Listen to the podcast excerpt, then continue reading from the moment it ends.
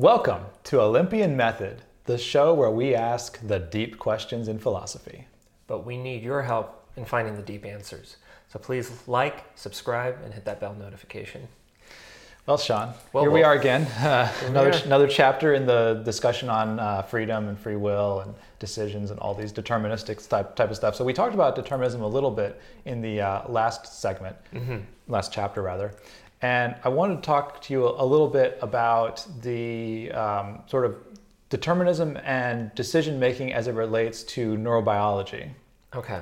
So there have been some experiments that have been done. You may actually, I mean, you, you, I think you know more about biology than I do, actually, as a matter of fact, because that's part of your background, right? Well, you've been listening to Sam Harris, who's a cognitive neuroscience, and he knows more than I do. So That's that's that's true. He has he has some great contributions. We'll, we'll probably be linking his discussion of free will because it's very relevant to the, the topic we're talking about here. absolutely. Yeah. So you're aware of experiments that have been conducted with regards to decision making, and a lot of time I, I I don't know all the variations on this, but there'll be different experiments where someone has to choose between, say, doing something like with the left hand or right hand, or whatever the decision is, and there'll be an experimenter that will record sort of the when the the, EEG. the the EEG will record what the brain activity was that's going on with in, in relation to when the conscious decision was made Right. and they'll find that usually there's like anywhere from a half a second to even more uh, is where the brain activity occurred before the conscious decision that corresponds to that. That's interesting. Do you do you think that sort of Sam Harris was making the claim that that overrides any assertion of free will? But what if that's just the underlying mex- mechanism of how free will operates? Could you elaborate on mechanism in that context? So every one thing I was struck with, by the way, and every time every time I listen to Sam Harris speak, I have to pause it after a minute of listening to him talk because Very, very dense. very dense, and the presenter uh, agreed agreed with that assertion as well. Yeah.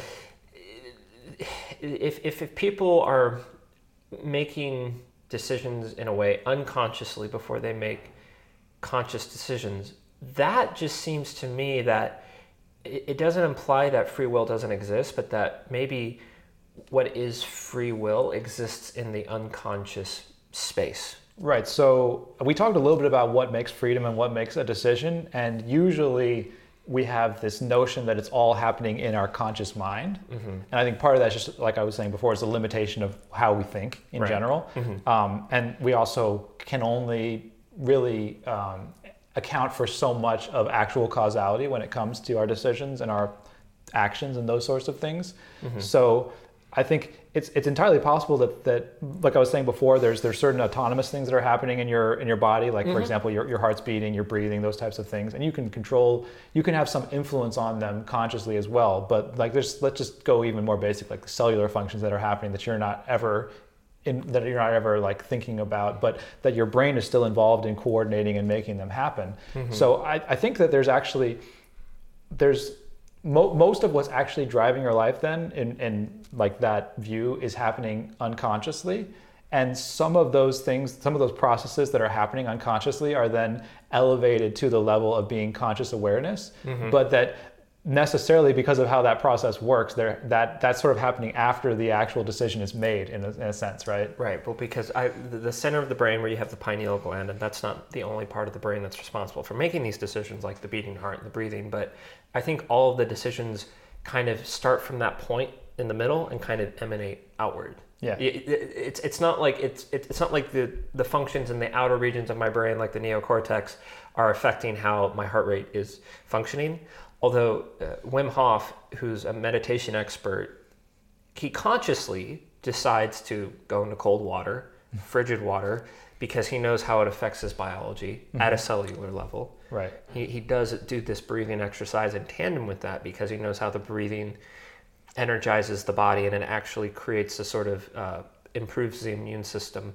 He, he was injected with a virus, an E. coli, not virus, E. coli bacteria um, that was considered dangerous and potentially lethal.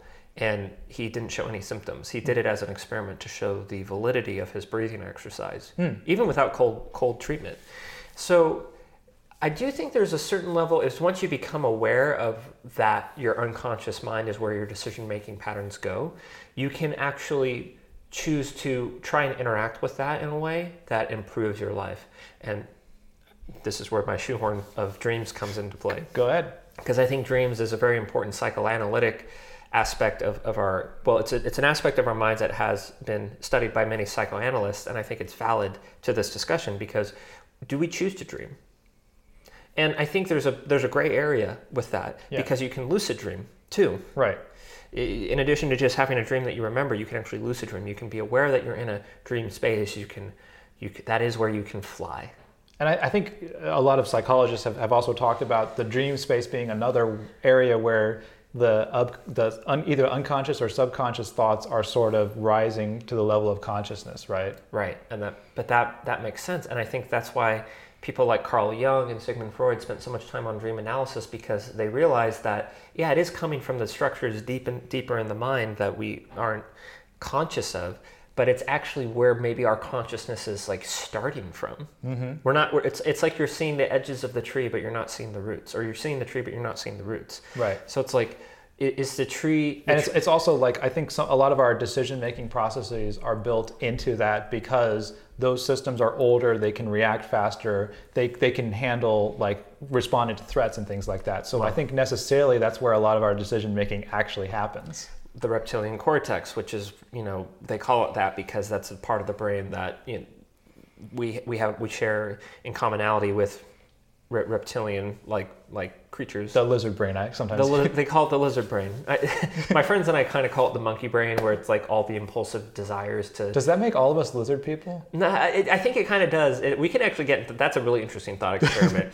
I actually, uh, I, I don't particularly subscribe to the literal theory of lizard people, but metaphorically, I think it's helpful to think of all human beings as being like lizard people in a way, and to think of, um, and, and it's and it's what's really interesting is it's like you think about people who are um, have a poor connect, like in the addiction model that I was giving out, where they have a poor connection between the neocortex and their Right. lower structures. You know, impulsive, kind of unhinged. They're more animalistic. Mm-hmm. So, but it's what what defines a conscious and unconscious process. It's hard to say because it's like I'm not choosing to look at that light right now necessarily consciously. I don't have like an intention behind it. I think intention. Something that comes to mind is intention. Like when you think about conscious processes and freedom of will, there's this word called intent. So if if if I'm choosing to take a walk because it's a nice day outside, is that the limit of my intent or is it because there's a deeper biological aspect that's like man i'm tired i haven't moved i need to move to get like the blood flowing for health reasons for you know Yeah, think that- preservation of self you know To me, intent and will are kind of wrapped up in, in a large to a large degree, and it, it, it comes down to again like pointing yourself or having a particular direction that you are desiring to go in, or like a meta want even in, in large degree. It's it's like an outcome or a goal or whatever that is not necessarily in order for it to be an intent. It's it's not just what you're currently doing, but it's kind of like your it's like your vision for the future. it is yeah i, I agree it, it kind of it, but how can you aim at something that you aren't aware exists that's the kind of circles back to the original question that you asked in an earlier chapter Yeah. Why would you be aware it exists? Well, like, well, I, I was thinking about like, um, if you have like, say that you have like an ideal um, self, but you're not you're not able to properly visualize all of the ways that you could be great. For example, it's kind of like you have the potential to learn French, but you don't know French right now. Correct. So it's like you can think of what it would be like to speak that language, French or any language, but you don't know it. And it's kind of a similar thing when you're thinking about what to aim your aim your life at or what or how you want your life to be. It's like you can kind of have a sense of what it would be like to, to be successful or you or to be morally good or to be like important or to be powerful. We have mm-hmm. these ideas of what that looks like, but we don't actually have the knowledge of those things yet. Hmm. And so I think I think free will actually is implies is not possible without some knowledge of limitations of what you can and can't do. Hmm. Because I think if you have knowledge of your limitations, you actually know what to what you can strive for. Does that make any sense? Like I can't lift, I can't deadlift 300 pounds, but if I wanted to aim at that, I know it's possible. Hmm. Because I see other people do it. Right. So I think we kind of rely on each other as like a, of, a as a way of kind of gauging like what what kind of will do we want to bring into the world. Does that make any sense? Kind, yeah, kind of. I guess I, I'm trying to. I'm trying to think of the follow-up question I want to ask on that because I, I do want to d- unpack it. um, Yeah. a little bit deeper. So, um, oh, here's here's a, here's a good here's a good question for you. So, um, you you have a glass of water there, right? Yes. Do you freely choose to drink the water? Is that of your free will? Well, it would, it's bad optics for the podcast. To, and because I have a boom mic, you'd probably be able to hear me swallow. So it's probably I, I'm, I'm aware that what everything I'm doing creates sound, but it's like my body has needs, and it's like hmm, everything kind of needs water to live. So hopefully you didn't hear that, but Maybe. I, I, I think it was instinctual though. Like as you were thinking about what you wanted, what follow up question you wanted to ask, it was an instinct of I'm thirsty. Right. And if you if you weren't thirsty, could you freely choose to drink it, or would you not even? Would that thought never cross your mind? I mean, that's like asking a question. It's like, I mean, would I would I ever put pins and needles in my in my finger just to to, to feel pain? You know, it's almost kind of like a masochist thing. I could keep drinking water until I explode. You know, so I don't. Th- so, But so it, it comes back to their. if know, I didn't have that need, like if like if, if, if I could just do things and ignore my biology completely, it would be counterproductive to survival. Right, I was, Drinking water when I don't need water could actually be harmful to me. I was going to say that's why it necessarily has to live within a set of limitations. Mm-hmm. Because if you just if, if if freedom just meant acting on like being able to act in any way at any time, that would not lead to a well structured life Or society. or anything really. I would lead, actually, I think that's what state of state of nature would be in, mm. in a Hobbesian sense. But that's it's political philosophy, neither here nor there. Yeah, there. but so I, I guess my my next follow up question for you is what so if to what degree do you believe your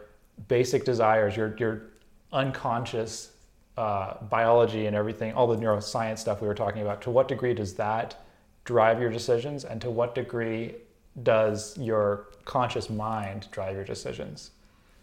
That's a great question. I like to think of it like this actually. The conscious mind is is furthest from to the edge of, of the brain as, as possible, right? Right. So it's closest to being sort of like an outside observer.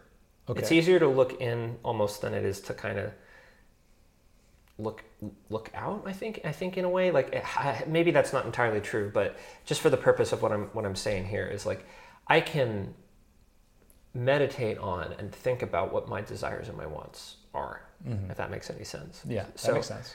I can also choo- choose to consciously ignore them.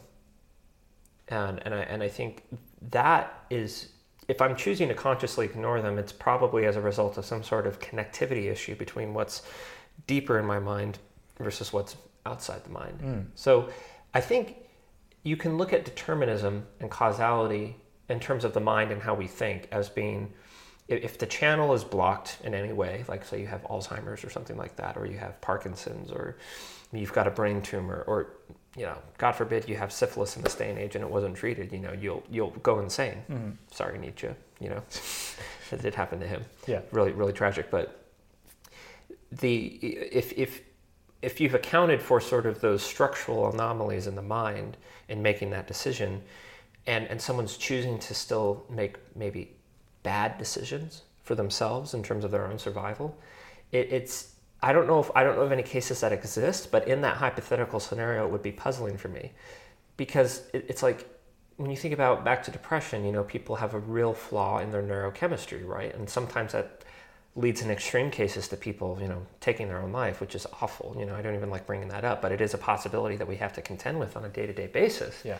And, you know, a person who's healthy and in a structural sense of the mind where the mind's very connected and they're not they're not disconnected, let's just say, then no people in that state of mind really choose to do that. It's almost as a result of that flawed structure in the brain that people choose to do that. Or vice versa, like if someone chooses to, um, in, in the Sam Harris lecture, if someone chooses to murder somebody, it, you can almost guarantee that to be a combination of the, the structure of their mind at the place, at, at the time that they made the decision, all of the events that preceded that mm-hmm. in their life. But not only that, all the events that preceded them, their life, was also there was also all of these other people's actions that were inadvertently, you know, influencing that person's life and the lives of, around that person's life, et cetera, et cetera. So it's all kind of interconnected, and I think that's what makes free will, free will so hard to discern is that you have a combination of will and life all kind of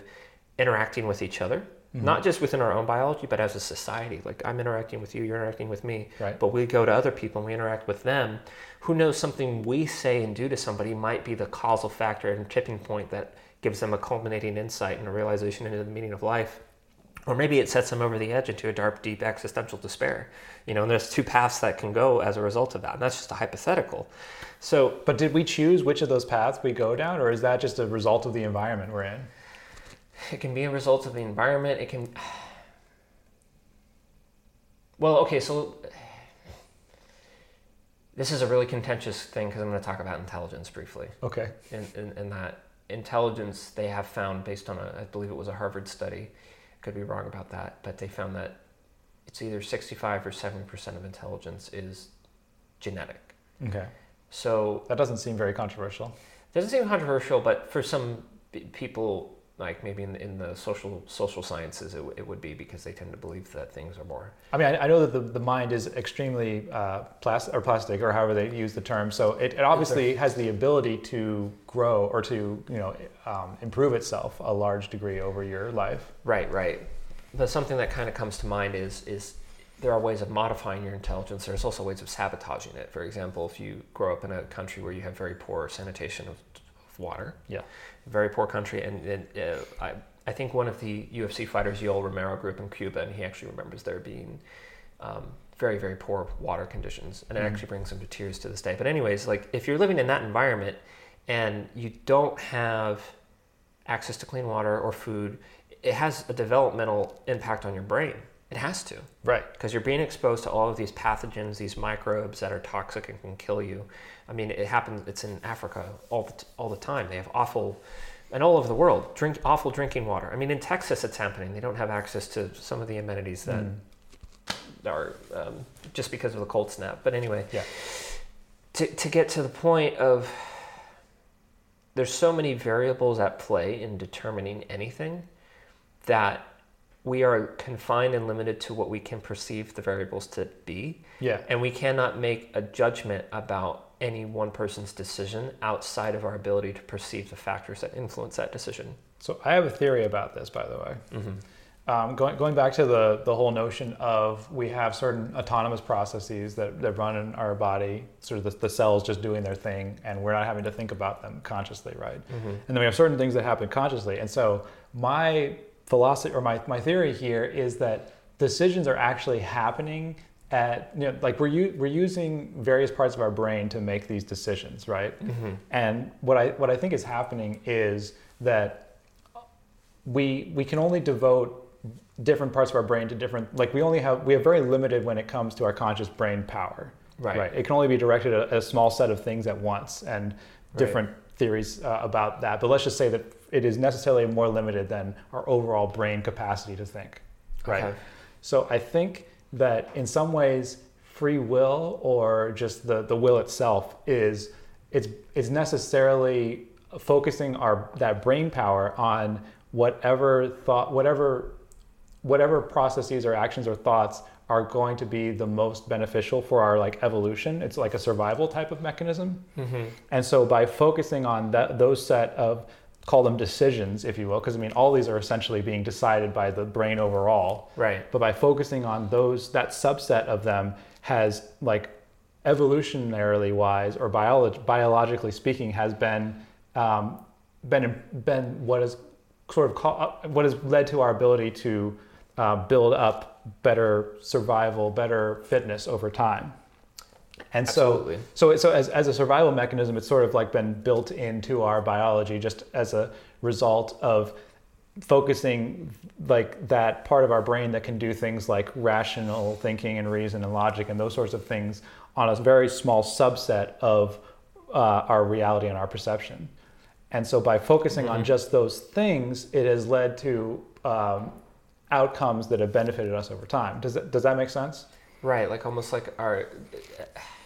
Does, does the notion of, of sacrificing a little bit of pain in the now for, for the benefit of the future, does, is that kind of syn, not syn, synonymous but commensurate with what you're saying? That's a part of what I'm saying. Yeah. So that the ability to think in those ways has led to our like improved fitness for survival over time. But if we were to be using that same bra- that same brain power to be questioning like all the decisions our body was making about like you know the, these cells should be doing this thing like basically mm-hmm. we, we would we would end up trying to micromanage ourselves and we would we would essentially like make no progress.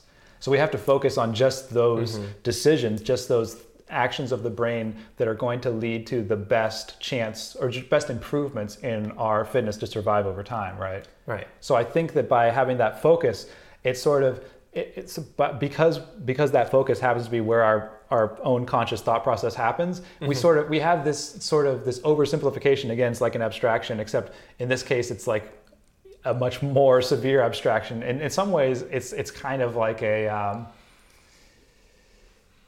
I don't I don't want to use the wrong term here but it's it's it's a it's a useful fiction in some ways. A useful fiction, yeah. Yeah. I call it a useful illusion, but yeah, yeah. same thing. Calling it an illusion, fiction, whatever we want to call it, but it's it, but but I mean, it's not an illusion in that there's no ability to affect these with our mental processes because I think that's where the decisions get made. Mm-hmm. The illusion is the fact that all of the decision making is happening only in this one part of our brain. But right. the, reason, the, reason we've evolved that is to sort of manage the problem that is life, that is way too big to fit in that one space, right? Well, think it's like decentralized command, right? Like mm-hmm. in, in the event that, say, maybe there's something wrong with, say, an organ in your body, you have these pain sensors that can detect that pain. You're like, oh, something's wrong with my liver, or something's wrong with my, my spleen, or something like yeah. that.